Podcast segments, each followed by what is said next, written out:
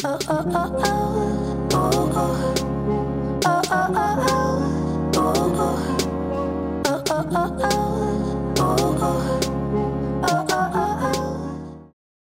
大家好，我是凯丽哥。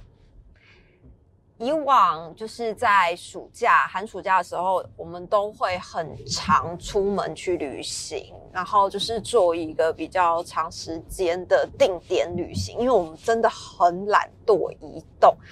那在长时间的旅行的时候，我们大部分也都不是住旅馆，我最常用的就是在那个 Airbnb 上面去找寻当地的公寓，然后就是可能租很长的一段时间，比如说三周，或者是，然后有一个地方我们住过最久，大概是四诶将近四十天左右吧，就是在同一个公寓，我连续就是租了四十天左右。那这几年的旅行经验下来，其实每年出去玩，然后每年都 stay，每年都遇到很多不一样的房东。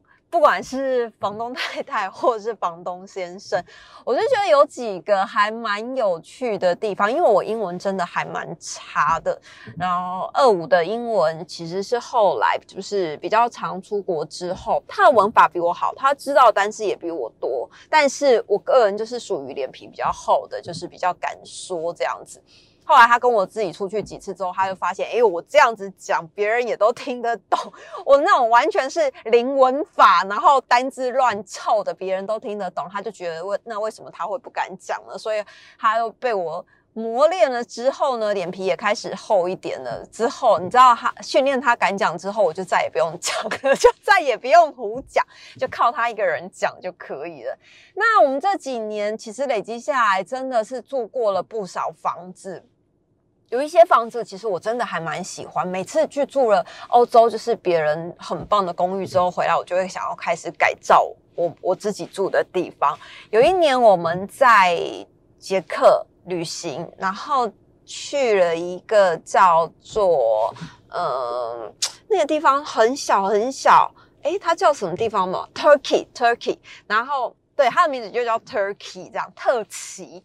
那在那个特旗，我们呃特旗它其实最著名的就是一个广场，然后广场的旁边就一整排的房子。我那时候订房间的时候，我就是订在那一整排的房子里面，因为它其实有分老城区跟新城区。那在老城区里面，大概就是住在那个不能说老城区就是市中心哦，但是老城区里面的建筑物是是多，就是老建筑是多的，随便一栋都是。百年以上的建筑，这样啊，我们就是我就是订了租了一个公寓，然后它就是在那个广场旁边一整排非常漂亮的房子。我后来要离开那个 Turkey，我们大概在 Turkey 住了两周左右吧。那我们后来要离开了那个公寓的时候，我还去呃，就是那边的精品店，那买了一整排的房子，然后其中有一一间就是我们住的公寓那一间房子。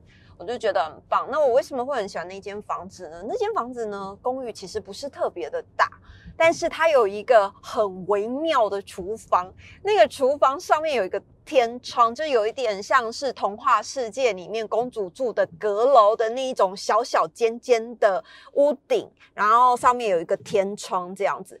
就每天下午的时候或。阳光洒落，那你就会在一个他的厨房又是属于那种中岛式的厨房，你就在那边做菜的时候，阳光洒进来，你就会觉得天哪，这一切也太美好了吧！后来回来之后呢，我就开始决定下定决心改建我家厨房，因为那那一天就是那那一两周在那个地方。煮饭的时候，因为这我们在旅行的时候，其实很多的景点，我们并不是以景点为目标，是以公园跟散漫为目标。常常就是在 Turkey，因为那又是一个很小的小镇，那你说我们其实也懒得搭车，最常用的就是脚的走徒步走跟脚踏车。那后来。在那边住的那两周，我们其实真的很长，就是早餐、午餐、晚餐全部都在家里吃，除非有的时候啦，中午的时候我们可能真的就是懒得煮，我才会到镇上的餐厅。但镇上的餐厅再怎么吃，就是那一两家而已，因为它真的很小啊。那通常观光客都只是来个半天，甚至呃一天。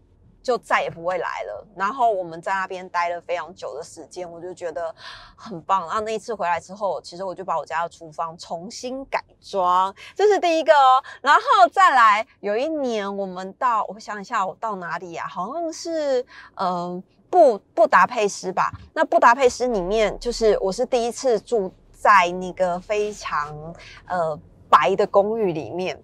因为我以前都会觉得，就是家里面很白的话，你可能就会住起来就是会很容易脏，包括你的白地白地板，你可能会很容易脏。但是布达佩斯那时候我租的公寓是在呃布达佩斯，它有一个非常大的市场旁边，它就是中央市场吧，就是每个观光客都一定会去的中央市场。那那个时候其实我也是误打误撞，我只是想说，就是不要住的太。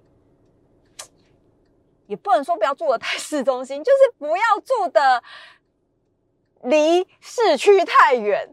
为什么？因为其实有的时候我们真的就是很懒得去景点，那你只要离地铁站近，或者是生活机能方便，我觉得就可以。我们就是享受那种，就是然后平常在台湾就已经住在郊区了，然后到了那种地方的时候，我就会希望不要离市区太远，是生活机能方便的，以防万一偶尔突然要买点什么东西是比较比较便利的。那那那个我就是刚好就是定在，就是那一间公寓就是在中央市场的旁边。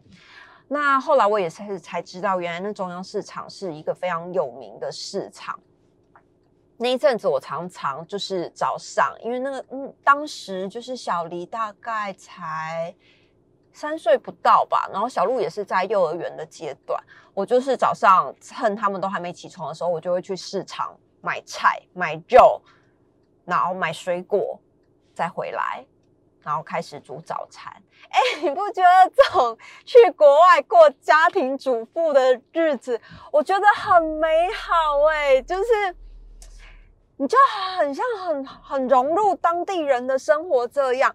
因为我也是以前我真的也是出去旅行的时候，就是以景点为目标。然后以景点为导向，这样子就是能越多照片越多打卡点越好。但是到后来，我真的是很懒惰，最好是四十天都住在同一个地方，然后让我非常熟悉那边，闭起眼睛我都可以知道那大街小巷是有什么东西，转角有个花店，直走有个杂货店，甚至面包店。就是我后来非常享受这样子的感觉，就是。伪居民的感觉。那在布达佩斯那那间，你知道，哎，嗯，布达佩斯那一间房房间，我们也大概住了两三周左右，就是一切的一切就很很熟悉了。这样，那在这一整个过程里面，其实我们订 Airbnb 的房子啊，我大概。有住过几间嘛？有五十间以上了吧？应该有吧？就是这几年以来的那个公寓，应该有住超过五十间左右了。那每一个房东，有的时候我们会见到房东，有的时候我们不会见到房东。那有一些呢，我觉得是比较特别的案例是。嗯，我先说，我先说那个 C K 的那个哦，C K 是那个哎，那个是捷克的一个小镇，然后那个小镇就是有一条蜿蜒的河流贯穿它整个老城区。那 C K 的小镇其实我自己去过了四五遍左右了吧？那那一年的夏天，我们才决定要去那个地方，大概住个两三周左右的时间。我订的房子是在。可呃，阳台就可以看到那一条河，那条河叫什么河？其实我也忘记，就是一个很复杂的名字。反正它就有一条弯弯曲曲的河流。那那条河流可以做什么？夏天是可以泛舟的。那我那一次就是订了那个 CK 的。公寓，那它的后面阳台其实就可以看到泛舟的。那前几次去 CK 的时候，我都没有遇到夏天，都是冬天去，因为冬天去旅行的时候是比较便宜的，相对在机票或者住宿都是比较便宜，因为它可能就比较淡季。那我们在那个呃 C K 住的那一间公寓里面，后面有一个小小的阳台，你就是可以一天到晚都听见泛舟人的嬉笑声，因为很多欧洲的年轻人就会在那边泛舟啊，然后会很有很有趣的声音啊，或者是唱歌啊、喝酒，他们就是这样。那小鹿跟小黎他们很常在阳台吃饭。就是小小的阳台在那边吃饭，然后我们就会看着那个河流里面来来去去的泛舟。后来有一天，我们就决定要去泛舟。当我下定决心带他们去泛舟的那一天呢，哦，下雨，下雨，然后下雨泛舟活动，人家就是没开啊，取消啊，只好隔两天再来。哎，这就是为什么我常常在一个地方一两周的原因，因为你可能错过今天，你本来预定今天要去泛舟好了，那你有可能。突然没有办法，没有办法去泛舟，像是下雨或是干嘛，那你你多住几天还有其他的机会，否则我可能要事隔好多年才会再回到那个镇上。那那一间公寓呢？它除了后阳台是可以看到泛舟的那个那条河流之外呢，我非常喜欢它里面的整个房间的感觉，因为也是感觉就是一个很很有历史的公寓。那它的木地板啊，就是踩起来会嘎嘎作响。里面只有一间房间，二五很长，就是睡在客厅。可是我订房的时候会老实说我们有多少人，但因为小孩还小，所以他们通常有的时候会算人头，但是他他会加收一点费用啊。可是他不会帮你加床，因为那个就是一房一厅，那那个厅很大，那个客厅超大，比房间还要大好几倍啊。二五二五他就通常。有时候公寓真的比较小，没有办法订到两个房间。我又很喜欢那个地理位置，或是那个公寓的样子的话，其实我就会定下来。那二五大部分就是睡在客厅的沙发上面。然后那个房间我也很喜欢，就是在睡午觉的时候，阳光其实会从那个呃房间的窗户洒进来，我就会觉得很浪漫。这是 C K 的房子。那呃还有几个我个人也真的很喜欢的公寓，其实其实大部分都是因为落地窗很大，阳光洒了进来，然后有阳台，在巴勒摩，巴勒摩，我个人很喜欢。我在傻笑什么？因为巴勒摩那个房，巴勒摩在西西里岛，那巴勒摩的那个房子呢，一样非常非常的小，只有一个房间，然后。那个，因为房东知道，房东是一个很年轻的女生，那房东知道就是我们是一家人嘛，所以他就在那个客厅把一张床放在原本应该是客厅的地方，那等于那个房子本来就很小了，厨房也超小的，就是一列这样一列，然后餐桌也是一小条，一小条就不算是桌子的的方。长条桌就对了，然后客厅就是摆了一张床，就是他把沙发变成床，所以二五跟小鹿基本上是睡在客厅的床上，那我跟小黎是睡在房间的床上。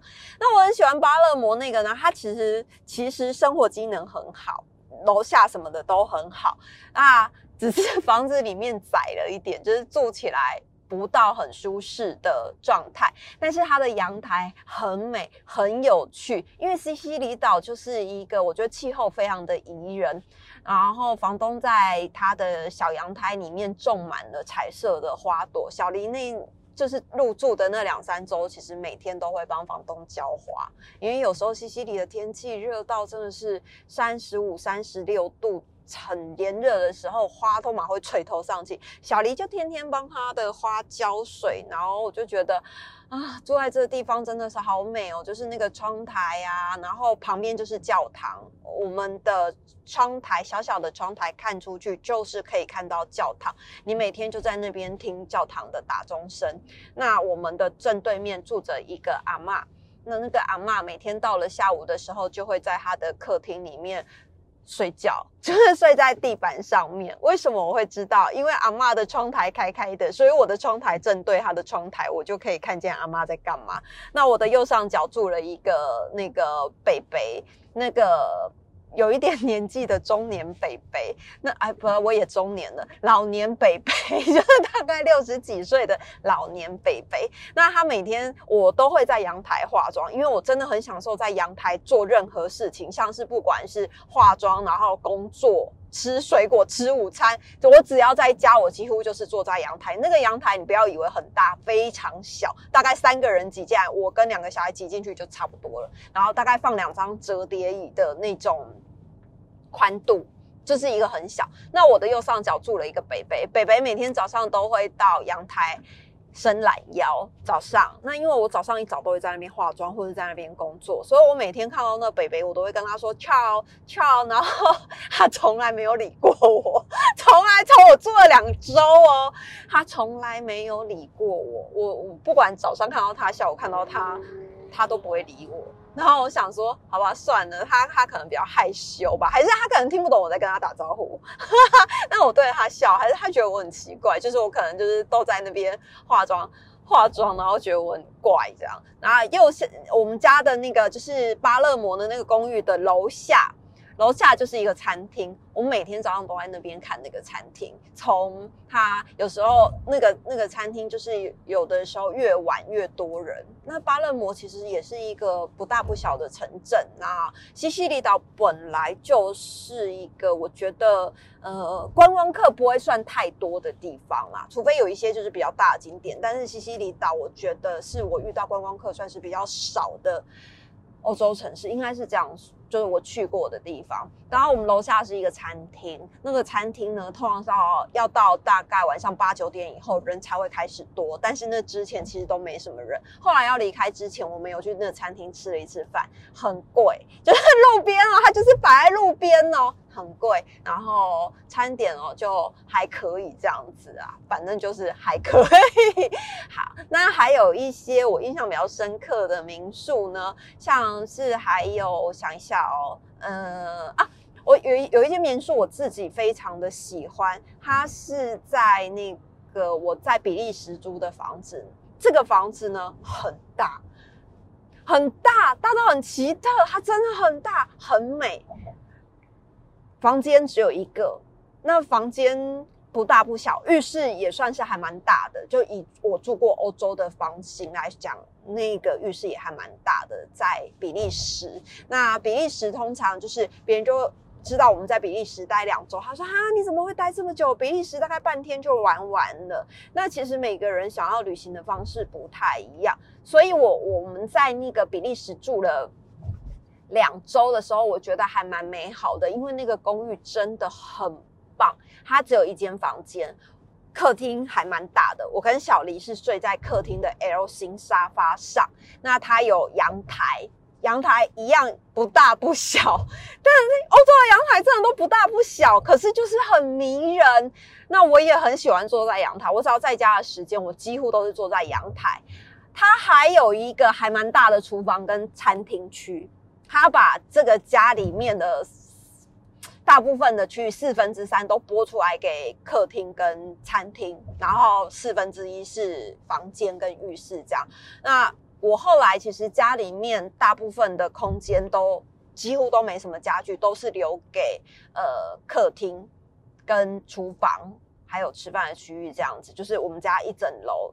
一楼一整楼大概六六十呃三十平左右吧，应该有这么大吧，二三十平左右都是留给公共空间。我觉得这个想法也有大部分的原因是来自于欧洲在 long stay 的时候会发现他们的公他们的公寓跟生活空间。其实大部分的空间都是留给公共区域，像是厨房或是餐桌，是大家可以聚在一起，一家人可以聚在一起聊天，然后可以讨论事情的空间。那反而是个人的房间，通常都是还蛮小的，因为他们。可能就是比较注重呃亲子之间的关系或家人彼此之间的关系，所以在公共区域里面就会留预留比较大的空间。我觉得我家后来在改装的时候，呃，欧洲这几年的 long stay 的经验也给我给了我一个还蛮大的改观，因为我们以前就会觉得，哎，客厅其实小小的就好，但是房间要很大，要有浴室，然后要有什么音响设备，要干嘛？房间就是要有沙发，用用的尽善尽美啊。有的人房间要有吊床嘞，但是后来其实这几年旅行。下来，我觉得真的是一起的空间，反而把它弄得大一点、舒适一点。其实大家都会把大部分的时间是留在公共空间里面。那这样子，你的房间其实除了睡觉之外，好像也不太需要进去房间。那我们家现在其实大部分也是这样，因为我们的一楼就是餐厅、厨房，然后跟。跟客厅，然后包括呃一些书书籍，就是陆离他们在看的书籍，也都是在客厅里面。那其实他又兼顾了书房，这样他们只有写功课的时候待在房间里面，那其他大部分有的时候也会在餐桌写功课啦。对啊，我就觉得这样子还蛮好的。那那个那个呃，比利时的这一间公寓呢，我也很喜欢待在阳台里面，不管是在喝酒，还是追剧，还是化妆，还是工作，反正我就非常热爱欧洲的小阳台，它真的很小，我就坐在那阳台。那我们的斜对面有一家卖卖。类似汉堡的那种店，汉堡啊卷饼的那种店。那我从第一天在那边，我就每天都观察他们的客群，然后什么时段人比较多，是很无聊？然后里面的店员谁今天有来上班，谁今天没来上班？因为你连续看了一个礼拜，你大概也知道。然后何况我是看了两个礼拜，然后我就会开始研究他们。我真的很爱坐在那边研究那家餐厅啊，然后什么人去啊？那大概是是那边的人。就是到了礼拜五的时候，可能都会站在路边喝酒啊，也都会去那家餐厅。那我从呃第一天观察到第三天的时候，我就立志一定要去吃那家餐厅。然后一直到我们住了两个礼拜离开之后，从来没有去吃过那家餐厅。为什么呢？因为 这个公寓的厨房太好了，所以它离超市其实不远不近啊。因为超市要走一个非常陡的斜坡跟楼梯才会去超市。那我们通常都会在冰箱里面囤很多食物，大概第一天就会把冰箱塞满，然后三餐几乎都是在家里吃。到最后一天的时候，我都没有去吃过我每天观察的餐厅，就是几乎都在家里面吃。那这个这个公寓我也非常喜欢。那住了这么多间呢，其实也也有几个。有时候你会见到房东，有的时候其实你并不会见到房东。他们比如说像是有，他们都会把那种嗯钥匙锁在他们的门口，然后他们门口就会有个信箱，信箱里面就会有那个密码。当你订房的时候，时间快到了，他就会把信箱的密码发给你。那你就是到公寓的门口，你就直接开那个密码锁，然后拿里面的钥匙。退房的时候就把钥匙再放回去那个信箱里面。这些年来呢，我也遇过了几个不太一样的房东，那有好的，有不好的，也也不能说不好啦。其实我们遇到的房东，之前就会有人说，在 Airbnb 上面就很容易遇到坏房东，甚至订了房之后到那边根本没有这个房间。我个人就是还蛮幸运的，目前都还没有遇过这种事情。那呃，在我我印象比较深刻的几个房东哦，很有趣哦。有一个是在布拉格的房东，捷克布拉格那个房东呢，你知道我每次见到房东啊，我都会猜测他的工作是什么，因为我都觉得房东一定有其他的工作，不是只有一个工作。那我们在布拉格的那个 那个房东啊，是一个非常年轻的男生。他很爱梳油头。第一次我们要进房进房的时候，他就说他在公寓里面等我们。结果你知道，我那天一到公寓的时候，天哪，他的油头跟尖头的皮鞋，不仅让我觉得他可能是有做其他的特殊行业，然后他讲话就又很很有礼貌，但是你听得出来很油条。然后英文不好的人都听得出来他很油条，他就是讲话很油条啊。那。他就会寒暄几句干嘛的，然后我们可能住到一半，可能呃里面有一些其他的状况，我们就会请他来维修这样子。他就会说好，你们出门之后我就会来维修。那嗯，我都没有跟你说我们几点出门哦。结果你知道，我们出门之后过没多久，我就收到他的 email 说我已经修好了。然后我就跟二五说，这个人哈一定是晚上在某一些特殊的行业里面上班。那他有可能就是住在我们对门，他每天都在观察他的房客在干嘛，或者是家里面有监视器，然后等你房客出门的时候，然后他就那个赶快赶快进来修他应该要修的，比如说洗衣机或者干嘛的这样。然后我就说你想太多了，怎么可能会有这种事？但因为其实每个房东我都会猜测他的背景身份呐。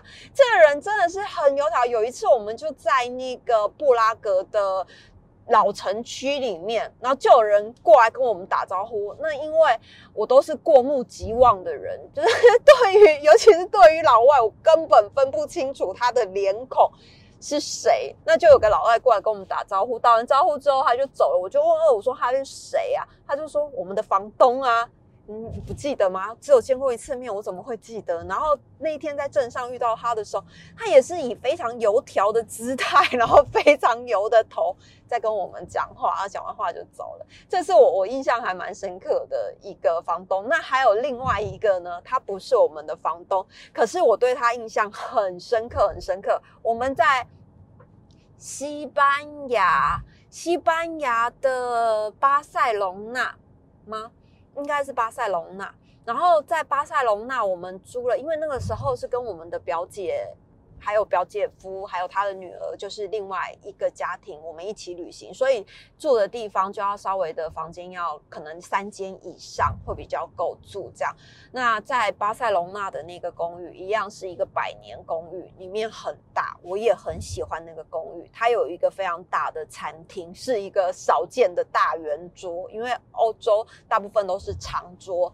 长长的餐桌，这样它是一个少见的大圆桌，然后有一个客厅，很棒的客厅，还有一条很长很长很长的走廊，真的很长，它的走廊真的超级长，我觉得应该有五百公尺吧，应该有，就是很长的一个房型。那诶，它的那个电梯，因为你如果是百年百年公寓的话，其实它的电梯都会是。那种不知道大家有没有看过香港电影，然后香港电影有一种电梯，就是那种铁门是叮叮叮叮，就是一个一个。一个铁门，就是你可以看到外面，你手伸出去可能就断掉的那一种，它就会有一个那样子叮叮那样子的铁门，然后电梯才会里面才会有一个另外的电梯门再关起来，它就是一切都非常的老旧这样。那我们我们的那个电梯一次大概都只能住两三个人，坐两三个人，因为它就是很小啊，所以大部分的人你可能要不你就等下一班，要不你就是走楼梯这样。那我们那栋公寓啊，它虽然是百年公寓哦。他楼下就有一个太太，然后一楼就有一个管理室，就是小小的收发管理室。他可能就是要管理住户的那个信件或者是包裹之类的。那有一个女士，那个女士呢，就是头发每天都梳的很美，很美啊。然后她穿套装上班哦，或者是高领的毛衣加窄裙、高跟鞋。不然就是戴一个珍珠耳环，然后头发都 set 到然后常常，因为我对他印象最深刻，就是他很喜欢穿那个高领针织衫毛衣加窄裙，看起来就是一个很有气质的管理员，就是坐在那个地方。那我都觉得这整栋房子都是他的。但是后来我发现他是一个清洁员，就他除了收发邮件之外，他是负责打扫这栋大楼的清洁员。你知道吗？那个时候我发现他的工作的时候，我觉得他好好棒哦。就是他对于自己的装扮，因为通常如果你是要要呃工作内容，大部分是扫地或是要擦擦一些楼梯呀，然后收发邮件啊等等，你可能就会开开始穿一些比较轻便的衣服，你可能觉得在扫地的时候是比较方便。结果这个太太她每天都打扮得非常漂亮，打扮得像是贵太太那样，好像不用做事，但是其实她是拿扫把跟抹布在那边擦，我就觉得看了之后。我以后一定要向他学习，就是呃，不要因为自己的工作而放弃打扮自己，因为他就是把自己整理的非常好，非常漂亮。即使你看到他他在扫地，你也会觉得很舒服，就是他不会说呃戴个什么塑胶手套啊，然后穿个平，他就穿个高跟鞋啊，然后穿窄裙啊，有然后那种就是套头的针织毛衣上衣这样子，然后有时候穿个搭个西装外套或搭个披肩，这样我就觉得天啊，好时尚哦。嗯，她就是我以后想要成为的目标，就是你不管做什么工作，去当义工妈妈、爬山，也要打扮的美一点。对啊，我就觉得这个这个女士真的很棒，很有气质。那还有另外一个，我觉得印象很深刻的是伊莎贝拉。伊莎贝拉呢，她是我在诶在那个地方是哪里？葡萄牙。它是我在葡萄牙的一个最美的小镇，叫做波波托吗？哎，不是波尔多，它最美的小镇我忘了它叫什么名字哎。然后，因为它那个小镇观光客其实也不多，那去的人呢，大部分也都是停留半天就离开了。那我们在那边也是待了大概一周。快两周的时间吧。那个房子呢？你知道它的那个小镇？我待会如果有想起来，那小镇叫什么名字，再告诉你们。那个小镇呢，很小，非常小。那我们那一天抵达那个小镇的时候，我们要开车嘛，因为我们就是在葡萄牙，葡萄牙是很长很长的嘛，我们就是开车旅行。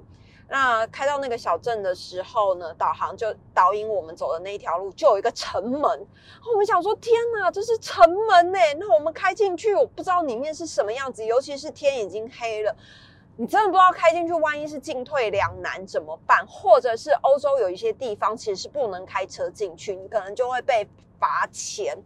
我们就很犹豫，后来就就看有人开车出来，我们就放心的开进去。开进去之后，你知道那老城区里面的巷弄简直小到，就是你一台车，你技术要非常的好，非常的稳固，你才不会擦到旁边的城墙。它就是刚好容纳一台车的那个宽度啊。我们就开进去了。开进去之后，发现导航导不到我们要的地址。那当时呢，我又联络不上那个房东，因为房东跟我说，他们把钥匙交给了隔壁的邻居，请我们到的时候呢，跟隔壁的邻居拿钥匙，因为他这两天有事不在城内。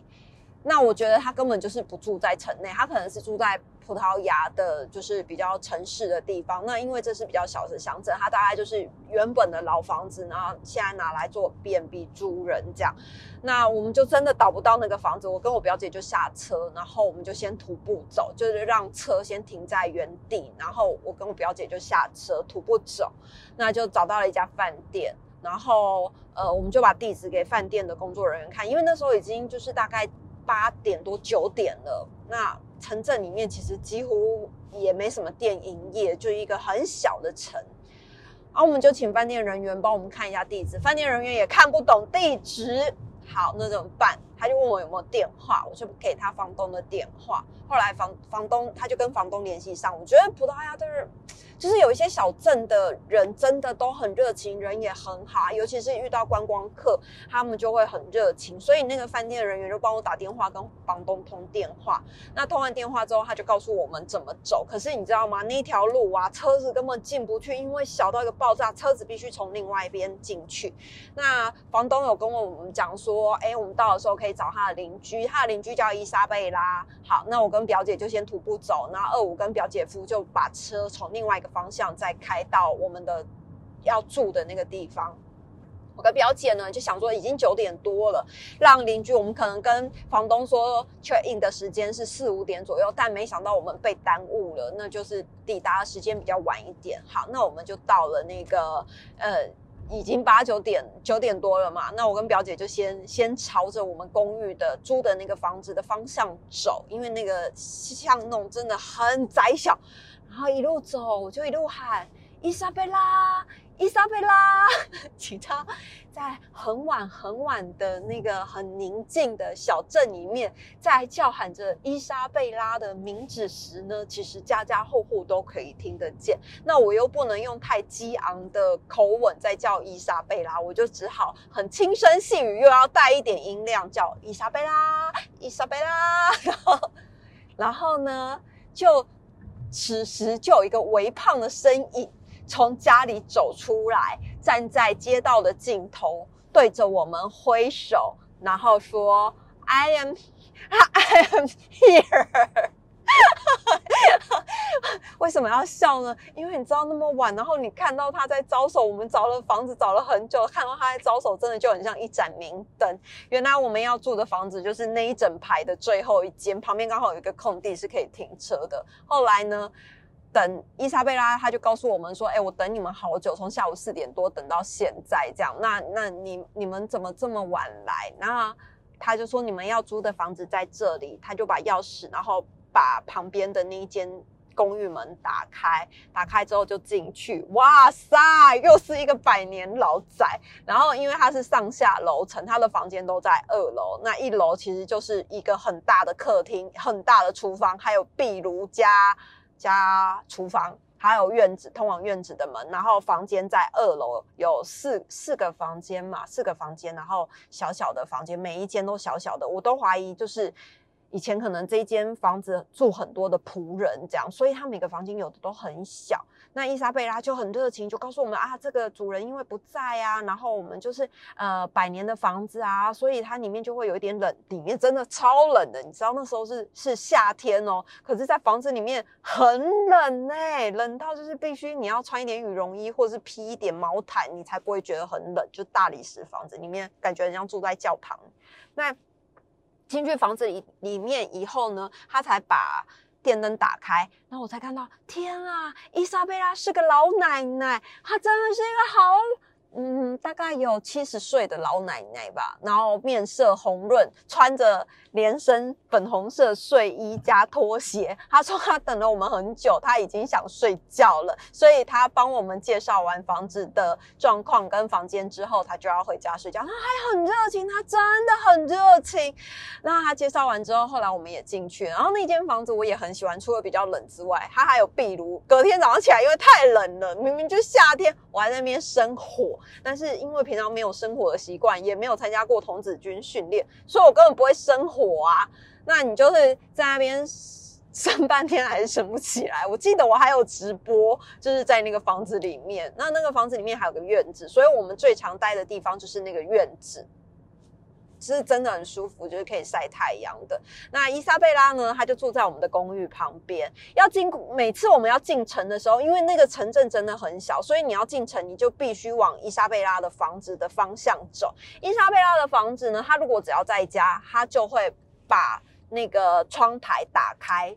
那它的窗台其实就是正对着它的客厅，或者是它的厨房，就是都会有一个小窗台，木质的木质的那一种，就是往外推或往往往内拉两个门的那种小窗台。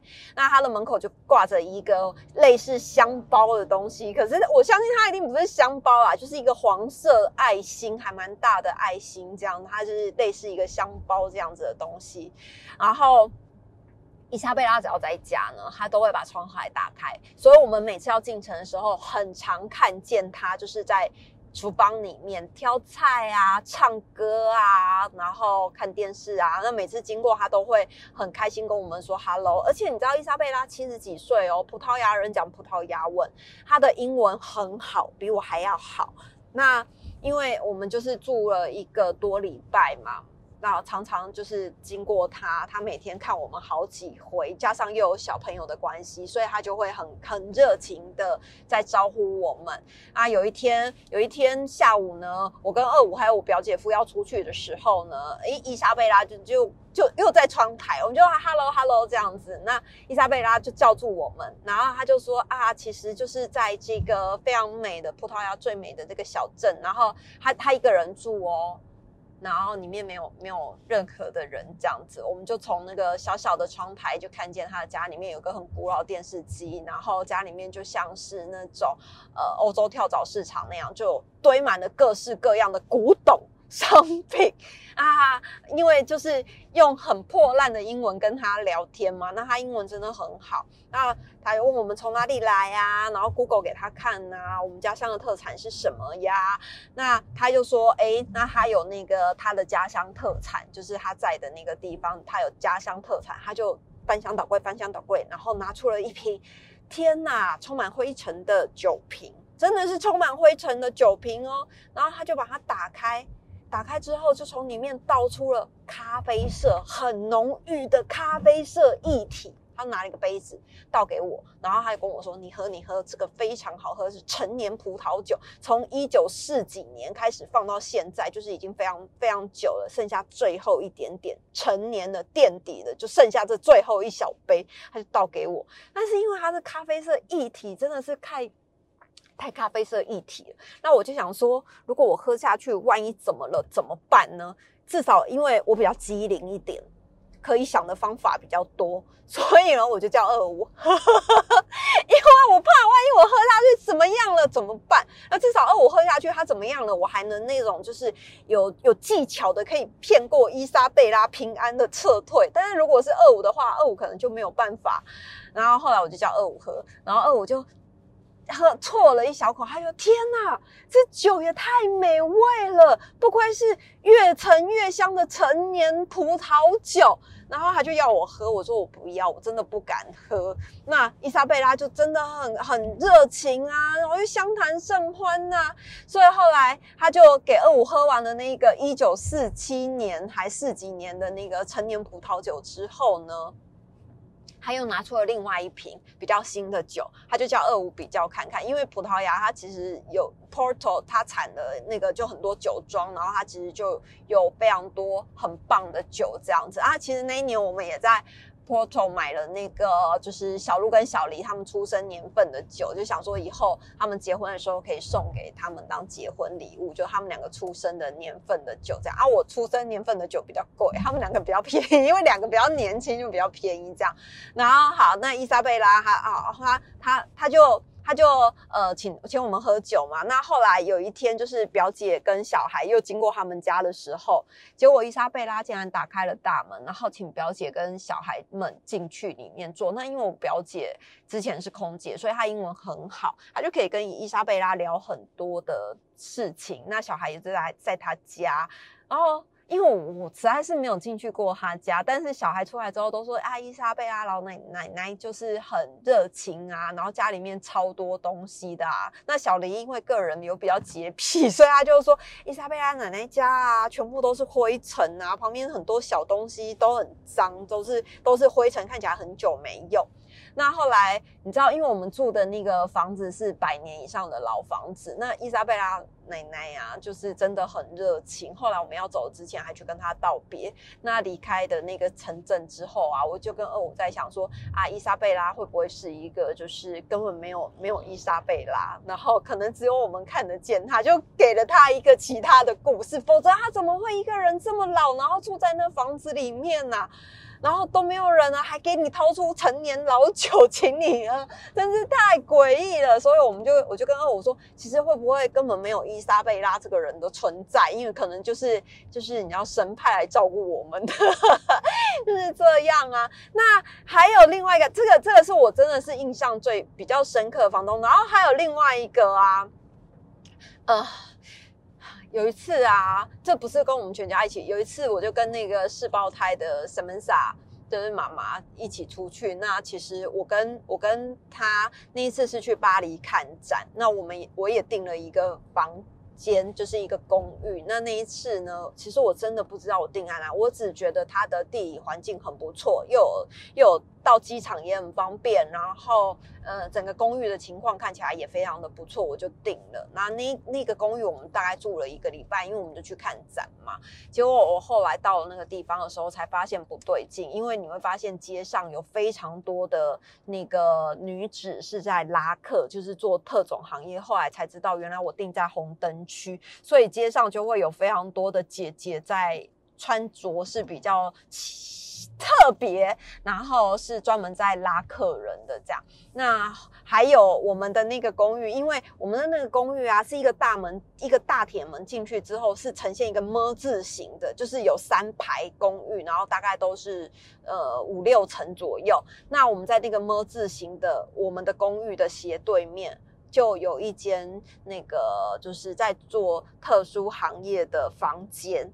那你就会常看到有一些男生。进去。就是从事某一些工作这样，然后窗户就会关起来。那不然平常可能就会这样开开开开的。那如果有有要工作的时候，性工作者要工作的时候，他们就会把把窗户关起来。那那边呢，其实那个公寓一开始也是房东房东不住在那里，然后他就请我们到的时候呢，其实是可以他会派他的朋友拿拿钥匙来给我们。结果他的朋友拿钥匙来给我们就。可能跟我们讲了一些，就是退房须知这样。结果你知道吗？有一天我们出门的时候，我们就忘了带钥匙，然后门就关上了。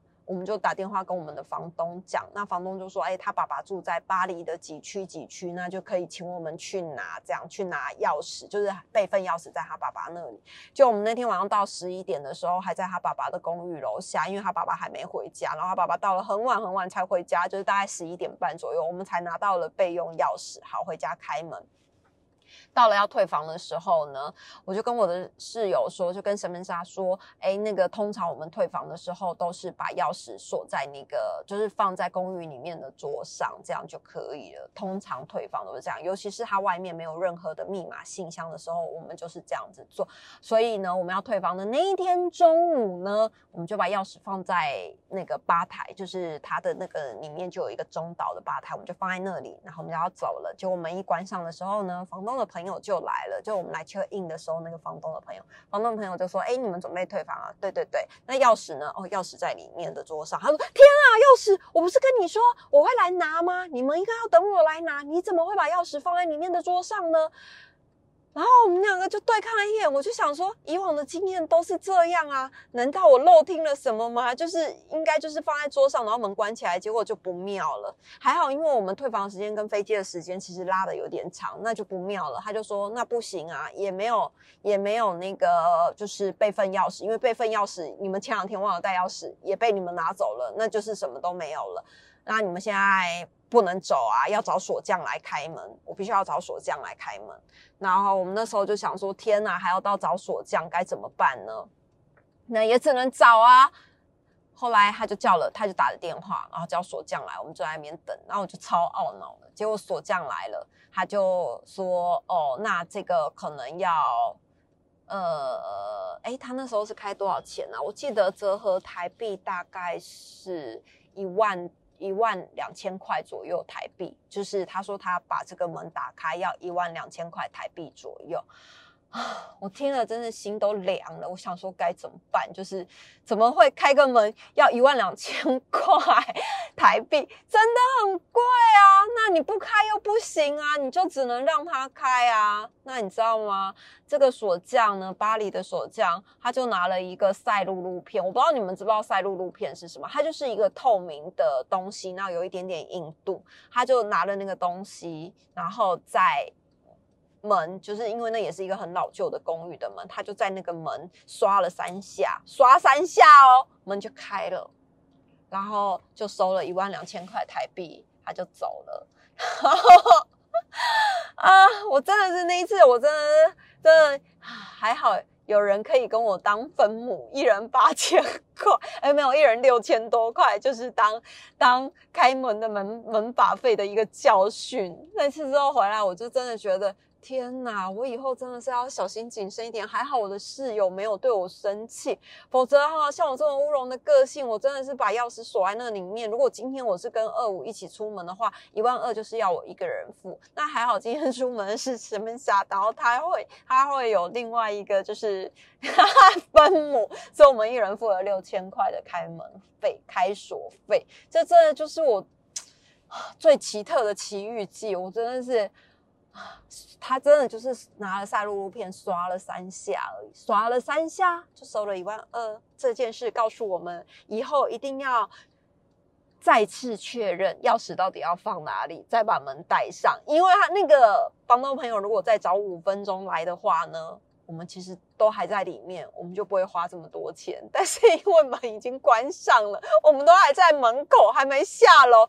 他就已经来了，然后我们就赔了一万两千元以上，就是我这几年来我觉得印象比较深刻的房东跟比较特别的住宿。那当然还有一些像是冰岛有一些住宿也是非常特别，但下次再跟大家分享。今天就先到这里喽，拜拜，下次见。